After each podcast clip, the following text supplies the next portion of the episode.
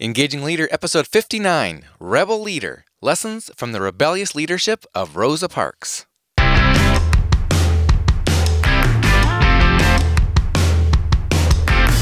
Does your leadership inspire trust, passion, and action? Welcome to the Engaging Leader podcast with Jesse Leahy, consultant, writer, and speaker. Jesse has helped executives engage hundreds of thousands of people. Join us now for principles to communicate, engage, and lead with greater impact. Welcome to the show, leaders. Some leaders have it tougher than others. Maybe you have it easier, where the vision is popular and it's mostly a matter of keeping everyone focused on getting there. But what if to reach your vision, you have to paddle upstream? And not only that, you have to persuade an entire armada to paddle upstream with you, that the vision is both desirable and feasible. Rosa Parks was one of the best-known leaders of the civil rights movement in the U S. In fact, the U S Congress called her the First Lady of Civil Rights and the mother of the freedom movement. Now, she tends to be portrayed as a tired old seamstress who sparked the civil rights movement by refusing to give up her seat on a bus, but actually she had been involved in the civil rights leadership since nineteen forty-three, twenty years before Martin Luther King Junior delivered his I Have a Dream speech.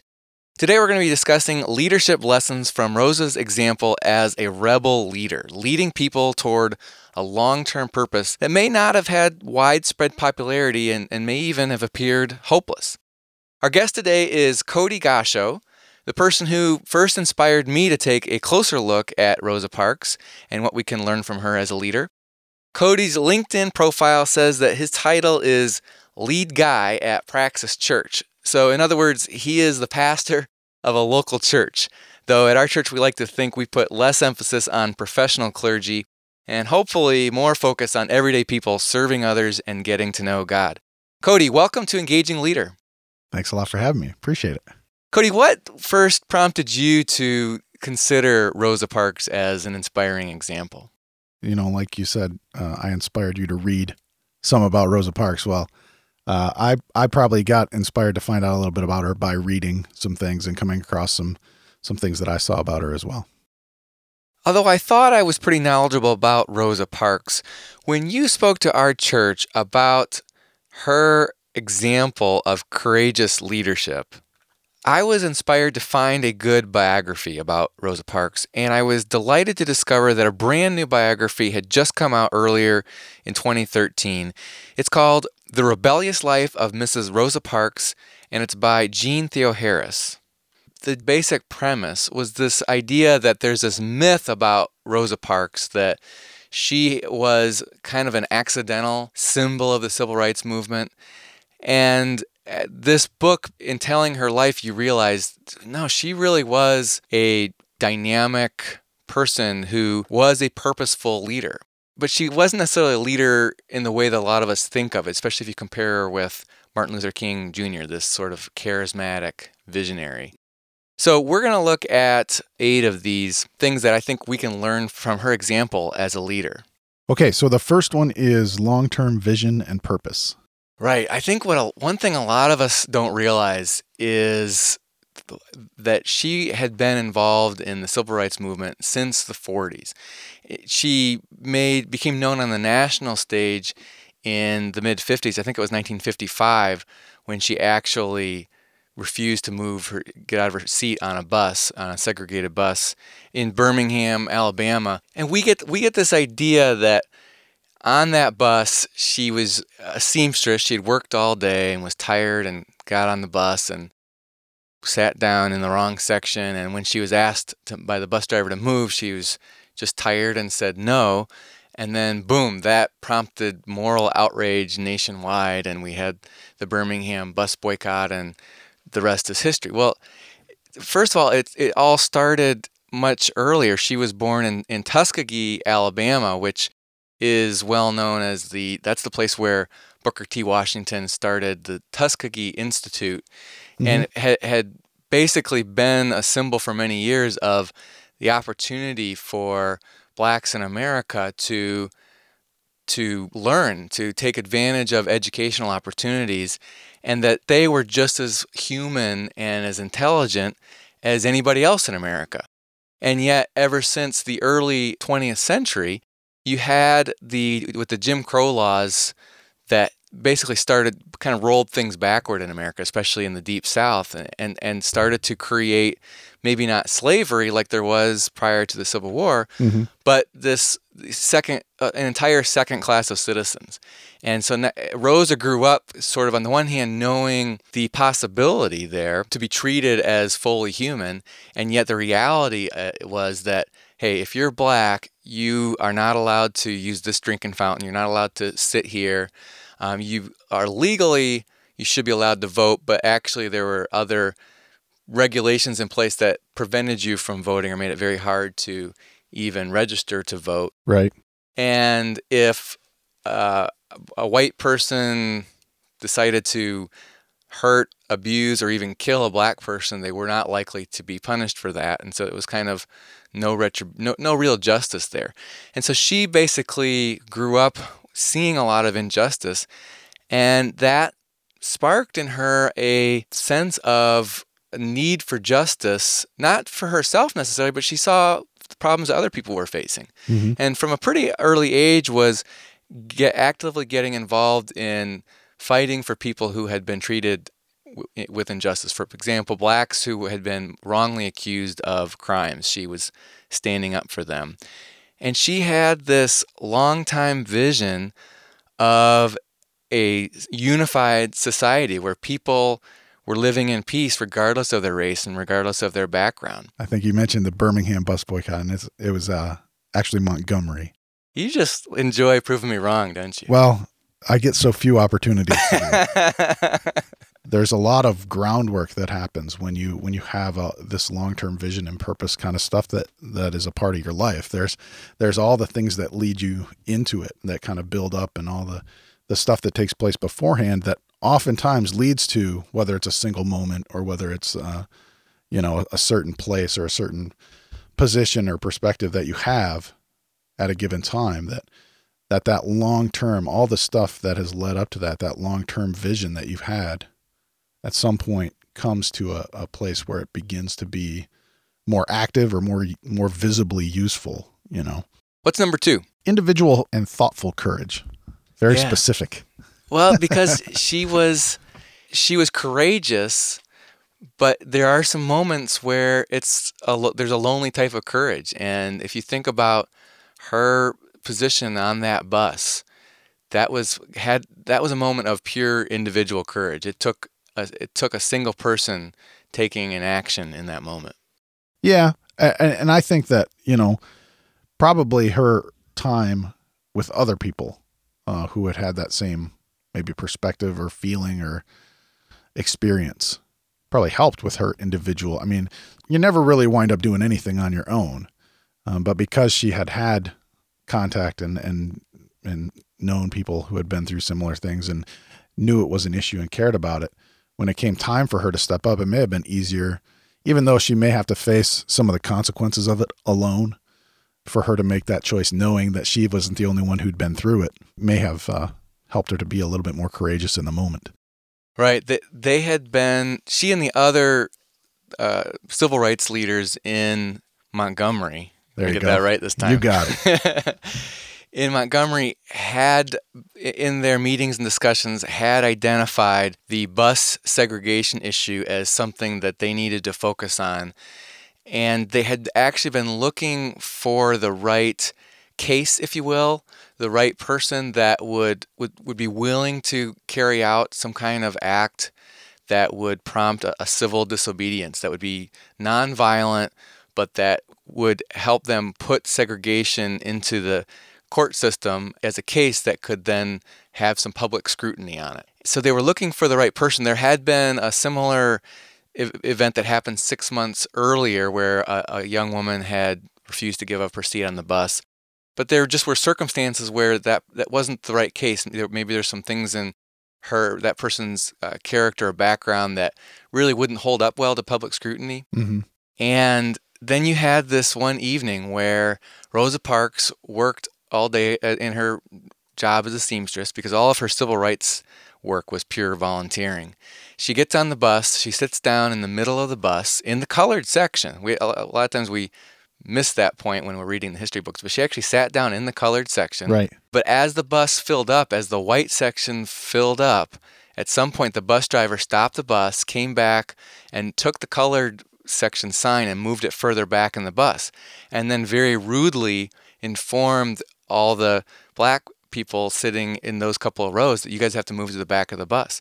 And at first, Rosa, no, none of the people moved, but then when he said, and I mean it, get you got you guys got to move, and except he didn't say it that nice. Right. All but Rosa got up and moved, and she even scooched over to to the to the window seat to make room for someone to sit there. Mm-hmm. And she knew leading up to that, it, it was in that moment that she, it wasn't just, oh, I'm tired. There was this moment sitting there in the seat where she thought, you know, we've been looking for the right case, and why not me? Uh, she was, in many ways, the ideal person. She was uh, had absolute upstanding character. She was, uh, and everything you would want in, in that kind of case. I mean, she was married. She was soft-spoken. She was polite and gentle. Didn't nothing you could dig up against her in in especially in that um, environment of the nineteen fifties. She was mm-hmm. sort of like every, the, the perfect person to put in that situation. But she knew the cost.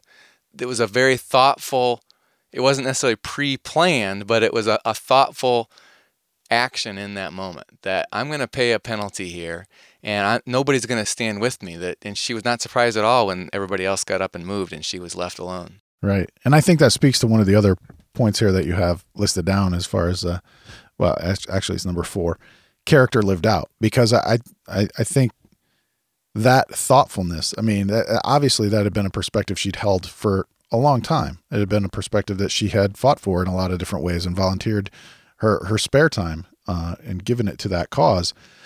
But, but to come and be faced with a moment where you have the opportunity to do something courageous, to do something that's going to require some bravery. And that was already a part of your character, you know, that's already a part of who you are and something you believe that maybe you haven't had the opportunity to live out up to that point. You haven't been allowed to to live that part of your character out or just to stand up for that belief. Uh, but to really have it come down to a moment where you as an individual say, all right, do I really believe this or not? And maybe this is the time uh, that I need to to stand up and say, this is enough. You know, here's here's who I am. Who, here's who I what I believe. Yeah, let's go ahead and talk a little bit more about that character issue since you bring it up. Early, I might Sorry, out of order. Out of order. Yep. When she was arrested, and, and she was completely nonviolent about it. When when the, the when she said when the bus driver said, "Look, I'm telling you, you got to move, or I'm going to have to call the police." And what did she say? You may do that. Right. Yeah. So she completely she didn't resist. Right. And when the civil the other leaders in Montgomery learned about her case, they immediately saw that this was the kind of test case they'd been seeking. That she had this character and always had. This wasn't like, hey, this is your moment in the spotlight, so from now on, be a good person. But she was known and respected in the community. She was known as an involved community person. For example, um, one of the large leaders locally there, civil rights leaders, was Nixon, and he said that no one, nobody could touch her morally, her character or nothing else. The press couldn't go out and dig up something she did last year or last month or five years ago. She just had an impeccable character. And so it's that's not to say that she was just like this meek person that didn't do anything. I mean, she was actually bold, and that came out in the courageousness of the moment, but it's she was just still living who she was. Mm-hmm. Couple of things about that. Number one, I just to clarify, you're not talking about Richard Nixon. Right. Right. I some can't other, remember the guy's some first other guy name. Named Nixon. Right? Okay. The other thing is uh, that I, I think it's really interesting and probably important for us to note that when it comes to uh, whether it's just our leadership or, or life in general, sometimes the character or, or lack of character. I mean, it's written down here, character lived out as kind of the talking point for us here. Man, character's always lived out, whether it's good character or bad character, isn't it? I mean, we see, uh, you always see in the news the the famous people or the athletes who who get caught up, you know, doing, you get busted for drinking and driving or, you know, whatever else it is, you know, it's something different every week. And that's character lived out, you know, and, and I think it's important for us uh, and for probably spe- especially people with, in leadership to, to understand that you're already living out your character and you're already kind of reaping the the rewards or the consequences of of that character or lack thereof. So it's important for us to pay attention to who who we're becoming and who we really are, um, because that may it may prevent us from having some opportunities to to really lead and to really do something courageous, to to to really carry out some kind of long-term mission or purpose or goal, um, and to have the impact we could if our character uh, keeps us from being that person. You know, if, if she had been a morally reprehensible person up to that point in her life, they wouldn't have touched her case and, and held it up to people and said, look at this terrible woman and how badly she was treated. Nobody would have been sympathetic to that.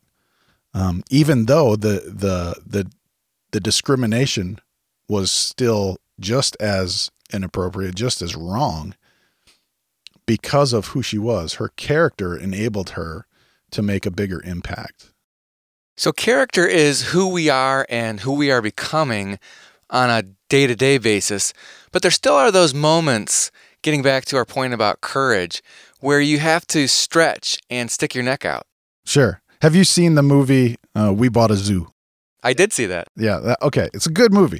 Uh, doesn't sound like it would be a good no, movie. No, it's a horrible it, title. Yeah. It, it winds up being a better movie than you think. But uh, in the movie, uh, Matt Damon's character talks to his children, and I believe he has a conversation with his brother earlier on in the movie, or about his brother, where the concept of having twenty seconds of insane courage or twenty seconds of, of insane bravery is all you need to get through or to, to make an impact or to do something that's just terrifying to you. And so you talked about that moment where she was kind of faced with, uh, you know, the, these things that she knew. I mean, she wasn't just not thinking about what, it, what it meant. I mean, she already knew what it would, what it meant, but there was still that moment where she had to decide. And really in, in, in life, there is probably a lot of times where it just comes down to, to a few seconds, uh, a couple of minutes where we have to just think out. Am I gonna am I gonna be brave enough here? Am I gonna do what's courageous? Because once once I do that, then then it's just dealing with all the the stuff that comes after, the consequences or the, the benefits of it. You know, that's a great point. And I mean, when you think from Rosa's life, the twenty seconds at that moment, it was you're in the spotlight. You got everybody on the bus looking at you. It's embarrassing. You're already being spoken to in a humiliating way, and you don't know what. First of all, what's going to happen in the minutes immediately following? She could have been beaten up. Mm-hmm. Um, she d- knew she was going to be arrested. She could have been mistreated in the in the jail. Mm-hmm. She could have gone down as a, a as an infamous character, and she did pretty quickly get fired from her job and struggled financially f- for a long time after. And then her husband pretty quickly was fired from his job. So mm-hmm. they they were pretty quickly literally poor. And not any of that was a surprise to her. So, but you're right. It was it was really just twenty seconds of pure courage, because after that, it was almost just the ball was rolling, and her normal character would have kicked in to kind of right. help her get through all that. Well, and there's so, there's sometimes where you just have to decide: is this important enough? You know, because the reality is, I mean, she probably knew she was going to put her family through some stuff. So is this is this important enough to put to to put my family through some things? Or, you know, maybe to some of your listeners or whatever, is this important enough that I need to take my organization down this road? Or is this important enough that I need to, you know, in whatever context you're in, is this so important that I, that I need to take, you know, maybe what's going to be a difficult path in order to do what I think is the right thing to do here? And those are the tough decisions that really, I think, define what leaders really do, you know, and what they what they are, is that they're they're people who are willing to to stand up and make those tough decisions, whether they're people out front or people more behind the scenes, but they're willing to to say, all right, this is important enough and it's gonna be really difficult, but we're gonna we're gonna tackle this. And there's probably not enough of that uh, in our lives and probably in our world. Right. I would yep, both having the character in the first place and then having that courage to, at least for twenty seconds, to stick your neck out when it yeah. makes a difference. What's our next point? Well, I don't know. We skipped a few here and there. And yeah, going let's go back, back to one forth. That we skipped. Okay, number three, trust and credibility. And this is a little bit easy to talk to to summarize, because we already talked about how her character alone and her public involvement had already created a lot of trust and credibility in that Montgomery community, that as soon as anybody, maybe her name wasn't well known to the broader community, but once they got the details, mm-hmm. you, you trusted her. She wasn't just out of the blue. She had been involved for already a decade uh, at that point, ever since her, actually her husband, Raymond, had first encouraged her to get involved with the N double A C P, as he had already been involved for a few years. But after the arrest, that, of course, became the symbol that then the local civil rights leaders used to galvanize the African Americans in, of Montgomery to boycott the bus system. Right. And Rosa Parks herself was very much involved with that, did a lot of the grunt work to make that happen. This was a huge campaign, one, just to get the word out so that people would stop using the bus system, and that would create economic pressure and just create a national news item. Mm-hmm. But two, these folks had to get to work. I mean, you're right. Not just saying don't use the bus. How are people going to get to work and get to school and everywhere else they needed to go? So they actually organized this entire citywide car sharing system. What do you call that when people are sharing rides?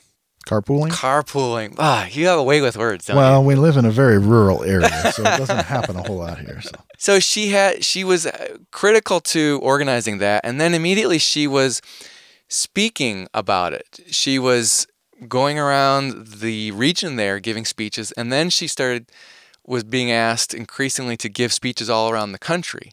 And so she was this symbol of this movement. And then in the years and decades that followed, basically, any if at any civil rights event, if she was there, it lent legitimacy to what was there. So the basically the the message her presence signaled was, well, if Missus Parks is there, it must be okay. Mm-hmm. You, you just because of her character and, and, and her involvement, everything that went into that, and it it it cre- it just lent credibility to what was there. Right. And of course, that is something you earn over a long period of time. Again, you don't. It's not just this one event. Trust usually takes a long time to earn, and that long-term focus that we talked about earlier is critical to that, as well as just perseverance. Yeah, just her commitment to the cause from the beginning, you know, to the end, throughout her life, you know. And yeah, there's going to be moments when you waver or you have discouragement or disappointment or whatever, but her her lifelong. I mean, she was trustworthy. Start to finish, you know, um, and so that that is something to be sought after, I think, you know. Yeah, and and working for years when you had no indication that your efforts would be realized, even in your lifetime. Mm-hmm. I mean, to have those kinds of stories just gave her this sort of trust and credibility that that people respected, mm-hmm. and it, it lent that sort of nonviolent. Hey, people are they're they're inspiring change without necessarily causing a, a quote revolution. Right. I think one of the other things that, that lends itself towards people trusting her and and her credibility uh, is is one of the other points here, number five, we, not me, um, because her willingness to always focus on uh, the larger part rather than her individual concern or pointing to one specific person or anything like that. Her consistent kind of stance that, look, this is about all of us, you know, um, it. I think it matters to people, you know, that. that they can see that you're not just in it for yourself. Yeah, and you may not make that happen if you are the charismatic, upfront kind of leader. I mean, yes, there there is a time and a place for people like Doctor Martin Luther King Junior, mm-hmm. where maybe a, a, a well, very well-spoken, dynamic, charismatic person can kind of be the, the help galvanize an entire movement. Mm-hmm. But gosh, especially here in the twentieth century, in the twenty-first century, I think that the Rosa Parks style of leadership, where you're more of, she was this political organizer who believed more in collective action over individual celebrity. She was much more about we, this is this is what we are doing, and specifically she wasn't so keen on any one person necessarily taking front stage. She believed a lot more in the collective. Right. And she and she was willing to to live that out, you know, which I think we we've touched on already, but that's important. That that people could see in her, all right, she's not just telling us we should do these things. Like this this woman has been here, you know. She she did this stuff. So, you know, and and to have someone like her say, this this could be all of us, you know. It could have been you, it could have been anybody, you know. I think that just that lends itself, uh, yeah, I think you're right, towards leadership now, to where you're just kind of trying to to gather people together and say, look, this is this is about all of us here, you know. As long as you have some action to put behind it, as long as you're not just just being a cheerleader and saying, rah, rah, you guys go, you know. But if you have some some, you can put some legs to it yourself and show that, look, I'm in this with you. Um, that's really valuable uh, to really moving people together towards something, I think. Yeah, and her whole emphasis on more broad-based structures, not only of action, but of decision-making. If you think about it, if you're trying, in particular, if you're a rebel leader, if you're if you're trying to get a, a movement that in the face of of maybe a, a majority that is, is, at least at the time, is against you or opposed, but if you're trying to encourage a mass movement, I mean, you need to get more more people involved mm-hmm. as you can, and that's both in terms of their action and their decisions, and because it's not going to happen without everybody. So having that we focus, not a, a me focus, is right. critical. Right. So number six is is um, humble. The fact that she was a humble person.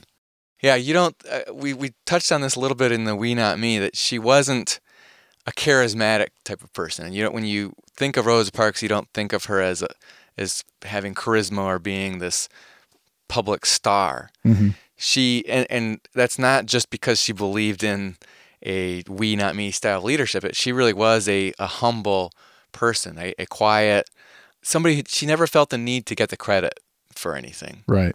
But that wasn't because she looked down on herself. It's because she thought of everybody as pretty much equal, and she saw the value that everybody gave. I mean, you fast forward a decade, and she was wildly well-known and popular. Right. And yet, people who did little things would still get thank you notes from her. You know, they would open mm-hmm. up their mail and never think that they would hear from her, and they would get a, a little handwritten thank you note from Rosa Parks. I mean, right. that's just so, that's powerful. Right. Well, I, I just think that, you know, her, I, I think she had a very clear understanding of the value of a, of a human being, whether it was herself or anybody else, um, that they were equal, they were important. And there's certainly, I, I think certainly in her humility, you see reflected that she didn't think she was better than anybody else, whether they were in a, you know, position that was serving her as a speaker or as somebody who was a, a bigger organizer of things. Um, that she, I think she just had a really clear perspective of who she was and, and uh, who, who other people are too. And I, I think that's, a lot of that's lost in our culture now, isn't it? I mean, yeah. you got people either, either think they're just, you know, terrible and have a really poor kind of self-image, self-esteem thing going on, or else there's people who just are unwilling to accept they're anything other than perfect. So it's my way or the highway kind of thing, you know? So I think those are two kind of extremes that uh, she really uh, embodied the complete opposite of in her life and leadership and, and everything, that um, she was gonna, she was gonna be uh, willing to serve and thank others, you know, as well as, you know, step up and do the part she needed to do. Especially, I'm sure at the time, but even more so now in the twenty-first century, I think a lot of people are just more likely to get on board with a mass movement if they recognize that the people involved in the leadership is humble, is not in it for themselves, doesn't think that they're God's gift to the world, that they are just part of a movement of people, good people doing good things together. Right. And so much of that is just is just doing what you said, just doing the right thing. I mean, she just did the right thing, and she didn't require attention. She didn't call press conferences to make big speeches or anything like that. You know, she just uh, did what she felt she needed to do. She was okay with the consequences of it to some extent. Uh, you may do that, you know, mm-hmm. and she wasn't going to, she wasn't going to let it change her perspective of who she was or who, or the cause that she was kind of supporting. So, yeah. Yeah. And, and even like her public speaking was always at the request of some local organization. It wasn't that she was even pushing herself that way. And she did all that at great cost to herself. She was not making, she was always financially pressed and always scraping to make ends meet. And yet she would break away and go do these speaking engagements. Well, number seven is investing in young people. And a lot of leaders, I think maybe many of us, forget about how important this is. I mean, her, Rosa Parks in the forties, uh, not long after she first was getting involved in civil rights, decided to focus her efforts on working with the youth. And that a lot of that was because she is, things seem so hopeless in the current environment. And so she thought, well, if I can invest in these youth, then maybe someday they'll be able to make a change. You sort of, she saw that it was going to be a long time. This might not, we may never get there in my lifetime, but maybe these youth here can someday make that happen.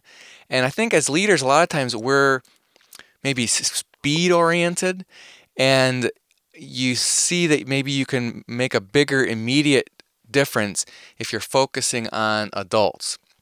I mean, they're the ones that are out doing things in the world and mm-hmm. making money and all that. But if you have got enough of that long-term focus, you would see more value in investing, helping young people make a difference and helping educate them and teaching them about the importance of this long-term purpose. And then the very last one is reading. And it's kind of a cliche. Leaders read, right? Right. Leaders are readers, right? We've heard that for a long time, but it's true that she really was a voracious reader. And she, her whole life, read uh, all the newspapers, and especially a number of black newspapers, to keep up with the issues of the day. And that helped her have a, a broader scope. I mean, she she stayed current, and she had a greater sense of perspective. And it's interesting that she didn't have, she was not a well-educated person. In fact, that's one of the issues that she struggled with, because she she often was kept out of the limelight in the face of better educated speakers like mm-hmm. Martin Luther King. She, in fact, when she got married, she didn't even have her high school education. It was her husband who encouraged her to go back and get that diploma. But yet, somewhere in there, she developed this love for reading and re- recognized the Uh, value of that and kept that up her whole life, and it it did make a difference. Sure. So these are the eight lessons from the rebellious leadership of Rosa Parks, right? Number right. one was long-term vision and purpose. Number two, individual and thoughtful courage. Number three, trust and credibility. Number four, character lived out. Number five, we, not me. Number six, being humble. Number seven, investing in young people. And number eight, reading. Fantastic. Cody Gascho, lead guy at Praxis Church. Thanks for joining us on Engaging Leader. Thanks again for having me. All right, leaders. Before we wrap up this episode of Engaging Leader, I do want to acknowledge that Cody and I are a couple of white guys who don't fully appreciate what it would have been like to be an African-American woman in the mid nineteen hundreds, nor even today. And so it's possible that we have some insensitivities and ignorance that we aren't even aware of. But hopefully you can take today's discussion for what it's worth as two people who are very much inspired by this true engaging leader, Rosa Parks. The book we've discussed today is The Rebellious Life of Missus Rosa Parks by Jeanne Theoharis, and we'll put a link to that in our show notes at engagingleader.com forward slash five nine as in episode fifty-nine. If you have any comments about today's show, you'll find a comment section at the bottom of those show notes. We'd love to have you join the conversation there, or on Facebook or LinkedIn, or on Twitter, where I am at Jesse Leahy and Cody is at Cody Gascho, C O D Y G A S C H O. Engaging Leader is a production of Aspendale Communications, a consulting firm where my colleagues and I partner with mid-size and large employers to attract top talent, engage employees, and deliver superior business results. Find out more at aspendale communications dot com. Our thanks to Joe Sherwood, our producer, Tom Hitchcock, our programming director, James Marler, our sound engineer, Cliff Ravenscraft, our podcasting advisor, Dustin Hartzler, our website engineer, J J. Leahy, our video and web intern, Rick Tarrant, our announcer, and Christopher Seal, who composed our theme music. Until next time, remember, whether you realize it or not, you are always communicating and leading. Let's make the most of our opportunities to engage the people we care about.